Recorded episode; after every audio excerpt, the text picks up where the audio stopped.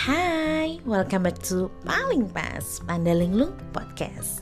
Masih di sini bersama Panda yang akan nemenin hari-hari lo beraktivitas selama beberapa menit ke depan pastinya. Apa kabar nih sobat panda semuanya? Udah lama ya kita nggak berjumpa Dan ya beberapa hari yang lalu di Jakarta tuh sempat angin gede banget ya badai angin bener-bener dari pagi siang sore malam tuh anginnya gelebukan gitu tuh. Uh, karena panda tuh tinggalnya di lantai atas jadi tuh berasa banget kalau buka jendela itu bener-bener kayak takut si jendelanya tuh bakal ngedabruk terus kacanya pecah gitu. Jadi bener-bener eh uh, menegangkan sih. Jadi lebih baik tutup jendela aja. Untuk kamu nih kalau yang lagi berkendara pas pergi atau pulang kerja itu juga wajib banget hati-hati ya. Karena itu anginnya emang dahsyat banget. Jadi kalau yang bawa motor itu pasti akan goyang. Hati-hati banget apalagi nih kalau anginnya udah ketemu hujan. Hmm, udah jalanan licin terus anginnya kanan kiri nyembur semua gitu kan. Itu bahaya banget. Jadi sobat panda hati-hati ya kalau misalnya lagi di perjalanan dan ketemu situasi kayak gitu lebih baik merapat dulu. Oke untuk episode kali ini kita akan ngebahas satu cerita yang panda ambil dari Twitter. Ya Twitter lagi karena tweet-tweet Twitter itu lucu-lucu dan seru-seru aja gitu untuk dibagiin. Kayak ada aja ketemu cerita yang kayak unik banget gitu. Dan cerita kali ini Panda akan ngebawain dari seorang dokter dan dia tuh pernah koas di stasi jiwa kita lihat deh keseruan dia yang di situ ya. Kebetulan nih Ade Panda juga lagi koas nih dan stasinya tuh lagi di stasi jiwa juga. Dan itu katanya sih seru lucu kocak. Pokoknya ya rame gitu deh. Padahal kan ya tau lah ya gitu maksudnya stase kejiwaan gitu tuh. Tapi ternyata seru-seru loh gitu. Keseruannya kayak apa sih? Oke deh kita langsung aja ya ngebahas ceritanya. Yeah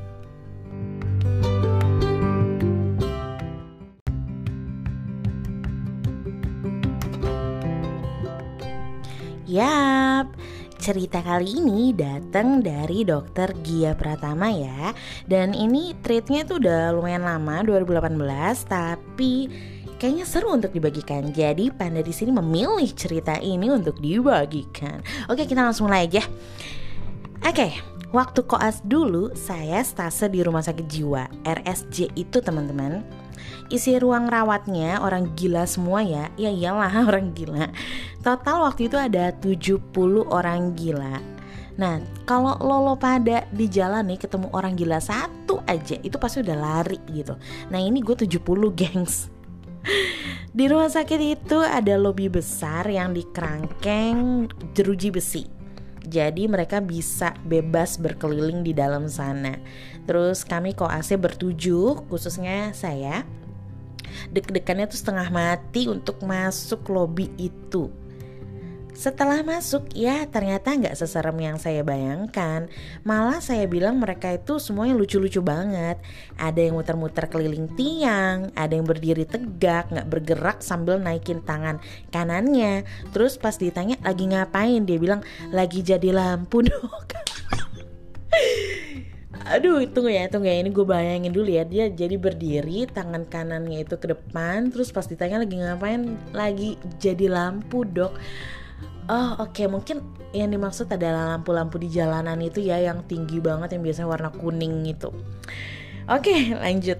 Lucu ini lucu ada yang punya temen bayangan ngobrol berdua asik banget. Terus pas bilang ke saya dok kenalin ini teman saya namanya Joni sambil nunjuk kursi kosong di sebelahnya. Terus saya jawab oh halo Joni apa kabar? Terus dia jawab baik. Katanya dok wah saya udah ketularan gila nih. Terus saya masuk ke kamar mandi Pas masuk WC saya kaget, ternyata di dalamnya tuh ada pasien. Dia udah duduk sila enak banget depannya kloset. Dia bikin lidi 5 batang, diikat dijadiin satu. Terus ujungnya dikasih tali. Talinya itu dia masukin ke kloset. Dan ternyata ceritanya itu dia lagi mancing dan wajahnya tuh serius banget nih gokil sih. Ini gokil sih. Tunggu dulu ya, gue bayangin kloset dia duduk di depan kloset bersila Abis itu diikat terus dimasukin klosetnya dan ceritanya dia lagi mancing. Oh my god. Oke. Okay. Ini konyol konyol. Lanjut, saya kan baik hati, jadi saya sapa dia, pagi pak. Terus dia jawab, pagi dok. Terus saya kan berempati, saya tanya, gimana pak, dapat ikannya? Terus dia ngelirik saya pelan-pelan, matanya sinis banget. Terus dia bilang, dokter nih gimana sih, mana ada ikan WC? Oke, okay. ini jadi yang gila siapa? Terus saya yang garuk-garuk tembok menatap dinding dengan naner sama bilang Lah terus itu lo ngapain? Aduh oke okay. Suatu pagi ada pasien gila baru Terus datang tuh ke poli Di mana harus diterima oleh si dokter koas ini ya dokter muda saat itu saya yang nerima pasien ini fresh banget diambil dari jalanan. Jadi laki-laki nggak pakai baju alias bugil ya, rambutnya lengket, acak-acakan, tatapannya tajam, duduk di depan saya. Kita hanya terpisahkan oleh meja kecil lebarnya tuh sekitar 30 cm. Saya tanya sambil nunduk. Iya pak, ada yang bisa saya bantu? Terus dia natap saya dengan tajam, terus teriak, "Saya diutus oleh pencipta alam semesta." Muka saya biru nahan ketawa. Iya. Gue juga ketawa di sini. Terus saya hembuskan nafas pelan-pelan sambil istighfar. Terus saya tanya lagi pelan-pelan sambil menatap rambut gondrong yang gimbal lengket kecoklatannya itu. Di mana Pak sang pencipta pengutusmu itu berasal? Terus dia jawab, dari planet Chewbacca biru lagi mukaku itu. Tunggu dulu ini planet apa ya? Serius gue baru pertama pertama dengar kadang saya berharap meja anamnesa pasien itu minimal semeter lah lebarnya.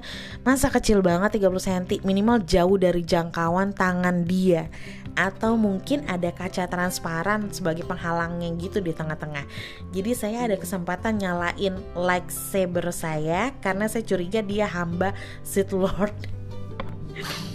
Oke pasien lain nih menderita OCD ya bukan diet tapi obsessive compulsive disorder.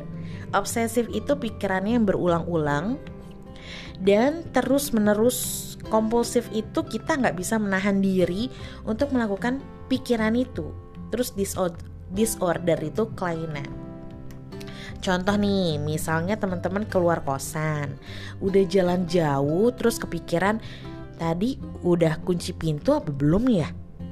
Padahal udah gitu. Nah kalian tuh nggak ketahan untuk balik lagi ke kosan untuk ngecek itu pintu.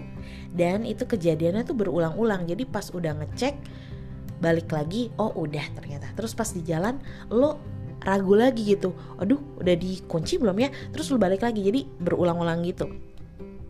Nah pasienku ini OCD-nya mandi. Jadi pas ngobrol sama saya dia nanya dok aku udah mandi belum ya? Terus aku jawab nggak tahu. Terus dia bilang ya udah dok aku mandi dulu ya terus aku jawab oke okay. lalu dia jalan ke kamar mandi untuk mandi ini beneran mandi Nah, terus setelah mandi dia balik ketemu saya. Kita ngobrol-ngobrol lagi. Terus selang 15 menit kita ngobrol, dia nanya lagi, "Dok, aku udah mandi belum ya?" Aku jawab, "Loh, udahlah." Terus dia ngomong, "Belum ah, Dok. Belum, saya belum mandi." Terus dia berdiri dan jalan lagi ke, ke, ke kamar mandi. Ya ampun, mulut gue. Terus gue speechless. Dan ini kejadian tuh berulang-ulang. Si pasien ini RSJ terwangi yang pernah saya terima. Sampai saya kesel pas dia nanya lagi dok Saya udah mandi belum? Saya jawab belum. Pas dia jalan ke belakang saya langsung videoin pakai HP saya. Terus saya ikutin sampai dia nutup pintu kamar mandi. Nah sekarang saya punya bukti. Niat ini dokter terniat Oke pas dia datang abis mandi itu terus ngobrol terus nanya lagi udah mandi atau belum ya? Saya berdiri di pegangan pundaknya Dan dengan suara berat saya jawab udah. Kamu udah mandi. Ini buktinya Sambil nunjukin video dia di HP saya ya. Saya senyum penuh kemenangan karena ada itu bukti dia pegang HP saya, terus dia nonton videonya dengan sangat seksama. Dari awal sampai dengan video itu berakhir, bahkan di replay replay replay replay sama dia setelah itu dia berdiri pegang pundak saya balikin HP-nya dan dengan wajah yang serius dia bilang kayaknya itu kemarin deh dok. Terus dia jalan ke kamar mandi lagi. Oke. okay Oke ya. Ini gila banget sih. Itu kulit kayaknya bisa kelupas juga. Lanjut. Di suatu pagi yang cerah di RSJ ini, saya dan teman koas saya lagi duduk nih bahas presentasi kasus. Tiba-tiba ada pasien yang teriak, "Woi, setan lo udah ngerebut istri gue." Dia teriaknya ke tembok, terus kita berdua tuh ya cekikan aja ngeliatnya Main gila lo ya sama istri gue Gue udah anggap lo sedara sendiri Suaranya makin keras dan sambil nunjuk-nunjuk tembok. Kita masih santai karena ini kan tergolong ya biasa lah di sini. Gak gimana-gimana. Sampai kedengeran suara buak duk buk. Dia berantem tuh sama tuh tembok. Dia pukulin tembok berkali-kali. Dia tendang. Dia debur-debur intan. Dia kasih pukulan Pegasus. Dia kame-kameha aduh ini dokter. Udah kita nggak bisa tinggal diam. Terus saya dan teman saya dan perawat-perawat lain langsung lari untuk menggangin dia. Kita berempat megangin satu orang dan kalah tenaganya. Tiba-tiba ada bantuan. Hap! Kaki pasien ngamuk itu ada yang megang. Pasien RSJ juga bukan cuma megang tapi meluk dengan seluruh badannya. Terus saya bilang loh mas Mas ngapain? Mas kan pasien juga gimana sih? Terus dia jawab gak apa-apa dok saya kan udah mau sembuh. Pasien itu pun berhasil kita suntik penenang Baru kita bernafas lega. Tiba-tiba ada lagi yang teriak Dok ada pasien kabur. Yang teriak itu ya pasien RSJ juga. Tepatnya menyelinap kabur saat kita disibukkan sama pasien yang ini yang mukul-mukul tembok saat pintu kerangkeng kebuka dalam waktu beberapa menit. Kita panik dong, sedikit takut dan bingung. Gimana nih cara nyarinya nih pasien gitu kan? Gimana kalau terjadi apa-apa sama masyarakat sekitar dan gimana lain-lainnya? Pokoknya ini kota tuh luas kepala perawat akhirnya bikin beberapa tim pencari yang terdiri dari beberapa anak-anak koas juga. Satu tim itu terdiri dari dua orang, dia yang bikin langsung strateginya. Dia buka peta daerah sekitar, terus langsung bagi-bagi tugas. Kamu cari di jalan ini ya. Kamu tim ini jalan di sana ya. Terus sampai seluruh tim itu kebagian tugas. Terus dia titip pesan, jangan gegabah ya ini orang gak bisa dihadapin cuma berdua. Kalau tahu lokasi satu orang, udah ikutin dia aja. Satu orang lagi balik ke sini untuk kasih tahu kita lokasinya. Siap semuanya? Kita semua teriak, siap! Oke, okay. kita semua ramai-ramai berjalan gagah sedikit slow motion menuju pintu gerbang keluar. Siap dengan tujuan daerah pencarian masing-masing. Tiba-tiba di pintu keluar yang kita tuju masuk sesosok manusia yang kita mau cari. Itu yang lariin diri itu loh sambil bilang tanpa berdosa, "Halo semuanya." Oke. Rasanya tuh kita pengen gebukin bareng-bareng itu orang. Sumpah, terus temanku nanya, "Lo kenapa balik sih? Kan baru mau kita cari." Terus dia jawab dengan epic. Abis bingung gue mau ke mana. Oke. Okay ini seru. Lanjut ya lanjut. Oke ini makin seru nih. Nah di hall besar RSJ itu memang jadi tempat kumpul masing-masing pasien walaupun mereka punya kamar masing-masing. Pasien-pasien ini miliki, memiliki diagnosa yang berbeda-beda dan gila itu bukan diagnosa. Kata ini memang kalau di Indonesia jadi konotasinya negatif yang sering dipakai kata lain seperti gila harta, gila kekuasaan dan lain-lain. Nah, pasien RSJ itu pasien-pasien yang mengalami gangguan kejiwaan. Tiga besarnya adalah kelainan isi pikir, misalnya tuh merasa jadi dirinya tuh seperti presiden terus ada gangguan emosi misalnya extreme mood swing terus ada keanehan perilaku misalnya cabut-cabutin rambut ngutil di mart-mart ketawa-ketawa sendiri dan lain-lain. Nah, si ratu pasien itu adalah piromania. Waktu pertama kali datang ke saya wajahnya sumringah banget kayak gini. Hmm, Oke, okay, euforia banget sambil bilang, "Dok, aku happy banget, Dok. Seneng banget deh hari ini." Terus ya gue jadi ikutan seneng. Wah, apa tuh yang bikin kamu seneng? Dia jawab sambil tetap seneng. Aku baru aja bakar kamar aku, Dok. Oke. Okay. Oke deh. Terus gue bingung mau masang tampang dan ekspresi yang seperti apa. Ya cuma krik krik krik hening aja sejenak. Terus saya tanya, memang ada apa di api yang bikin kamu tuh bahagia banget? Terus dia jawab dengan sangat antusias, api itu dok, indah, bergoyang-goyang lembut, tapi tajam. Hangatnya itu terasa dari jauh. Dan seribu kata lagi yang gak muat deh dijabarin di sini. Nah, hall RSJ itu memang di kerangkeng jeruji besi. Nah, saya penasaran kenapa sampai mesti di, jer di jeruji besi. Saya tanya ke salah satu pasien, Pak, Bapak tahu nggak kenapa ini sampai di jeruji besi begini? Terus dia jawab, aku juga nggak tahu dok. Tapi sebenarnya dulu nggak kayak gini, ada legendanya. Wah, panjang nih. Legenda apa pak? Terus sambil mikir apakah bapak ini tahu apa enggak sih arti kata legenda itu sendiri? Gimana legendanya? Terus dia jawab, dulu pasien-pasien itu dibebaskan dok. Sampai lapangan luar sampai parkiran. Batasnya tuh cuma gerbang depan yang ada satpamnya itu. Toh temboknya juga kan tinggi nggak bisa dipanjat. Terus saya jadi antusias. Terus terus pak Nah, di lapangan parkir depan itu kan ada tiang bendera, Dok, tempat kita upacara 17-an. Waktu itu ada pasien sendirian naik ke tiang bendera itu, Dok, manjat pelan-pelan sampai dia di atas. Terus dia nunjuk ke satu titik, terus ketawa kenceng-kenceng habis itu turun.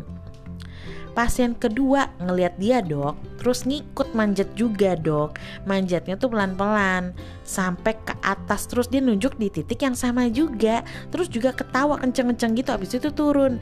Pasien ketiga ngeliat pasien kedua itu dok, terus ngikut pasien keempat, pasien kelima dan seterusnya. 6, 7 akhirnya dok hampir semua pasien cowok naik ke atas tiang nunjuk di titik yang sama terus ketawa kenceng-kenceng. Dokternya ngeliat, terus penasaran kan dok ini pasien-pasienku tuh sebenarnya kenapa terus saya terpana waduh terus terus pak terus. Akhirnya dokternya manjat dok. Manjat manjat manjat sampai ke puncak tiang listrik. Dia ngeliatin sekitar kanan kiri depan belakang kok nggak ada apa-apa. Ya pas dilihat ke bawah itu semua pasien udah ngumpul semua di sekitar tiang listrik. Sambil nunjuk ke atas terus ketawa kenceng-kenceng. Lah Berarti tuh pasien semua di bawah ngetawain si dokternya ini dong. Waduh. Terus sejak legenda itulah dok, dokternya dendam. Jadinya pasien pakai jeruji besi kayak gini deh dok. Dan gak boleh ke lapangan parkiran lagi. Dia mengakhiri cerita ini dengan ekspresi yang sedih teramat dalam. Dan ceritanya sampai di sini. gokil ya emang benar-benar gokil lucu aja gitu. Kirain kita kan kayak rumah sakit jiwa itu pasien itu pasti kayak yang stresnya tuh sampai uh, nggak kebayang deh sama kita. Kalau mereka tuh bisa ngelakuin hal-hal konyol, lucu, kocak gitu yang ya mereka berimajinasi sendiri yang beda sama kita gitu tuh. Kirain itu bakal yang kayak menegangkan gitu tuh. Misalnya dikit-dikit ambil benda mau bunuh orang atau apa ternyata bisa kayak begini nih gengs. Ini kocak sih dan adik gue pun pernah cerita yang sama kayak gini. Jadi ya ada aja malah tuh jadi kayak seneng aja gitu koas di sana gitu. Karena setiap pasien punya ceritanya sendiri terus ya punya traumanya sendiri. Tapi yang paling nyebelin mungkin di bagian anamnesanya ya di bagian kita tuh lagi ngulik-ngulik si pasien ini sebenarnya tuh ada apa sih? Dia trauma apa sih sampai dia kayak begini? Dan ya itu nanya itu mesti terus-terusan ke si pasien. Udah kita dapat datanya terus kita juga mesti confirm ke orang terdekatnya. Misalnya orang tuanya temennya dan lain-lain jadi mungkin lelahnya ya di situ aja gitu. Tapi di samping itu ya kayak kejadian kayak gini ya itu kocak-kocak gitu malah bikin kita tuh lupa gitu akan kesibukan kita sebagai dokter gitu. Ya gue sih bukan dokter ya tapi ngelihat cerita ini tuh kayak seru aja gitu kayak ada aja gitu. Malah kadang tuh mungkin kalau kelamaan di sana kita tuh bisa mikir uh, gue dokternya apa gue pasien juga ya? Apa jangan-jangan pasien gue nih udah mau sembuh malah gue yang gantiin masuk? Aduh jangan sampai ya. Ya oke okay deh gimana ceritanya lumayan seru kan? Jadi ya kita ambil hikmahnya aja. Kalau misalnya orang yang ada di RSJ aja mereka tuh punya beban pikiran yang sampai ganggu kejiwaannya mereka. Tapi mereka pasti punya alasan untuk tersenyum. Jadi kita-kita yang di sini kalau misalnya kita punya masalah gitu, ya kita coba aja bayangin pasien-pasien yang ada di sana aja tuh masih bisa kok ketawa-ketawa bahagia, bercanda gitu kan. Nah, kita di sini yang waras harus lebih semangat dong jangan mau kalah sama pasien RSJ gitu. Jadi semangat ya buat kalian semua yang lagi menghadapi kerikil-kerikil kehidupan. Semangat terus. Pasti ada caranya mungkin harus bersabar untuk tiba waktunya. Oke deh untuk episode kali ini cukup sampai di sini ya. Um, dan Panda mau ngingetin lagi kalau misalnya kalian harus tetap stay fit, jaga kesehatan, terus minum vitamin dan lain-lain, jangan sampai drop ya. Dan kita nantikan episode-episode di paling pas Panda Linglung Podcast di next next episode yang gak kalah serunya tentunya. Oke deh, see you, bye bye.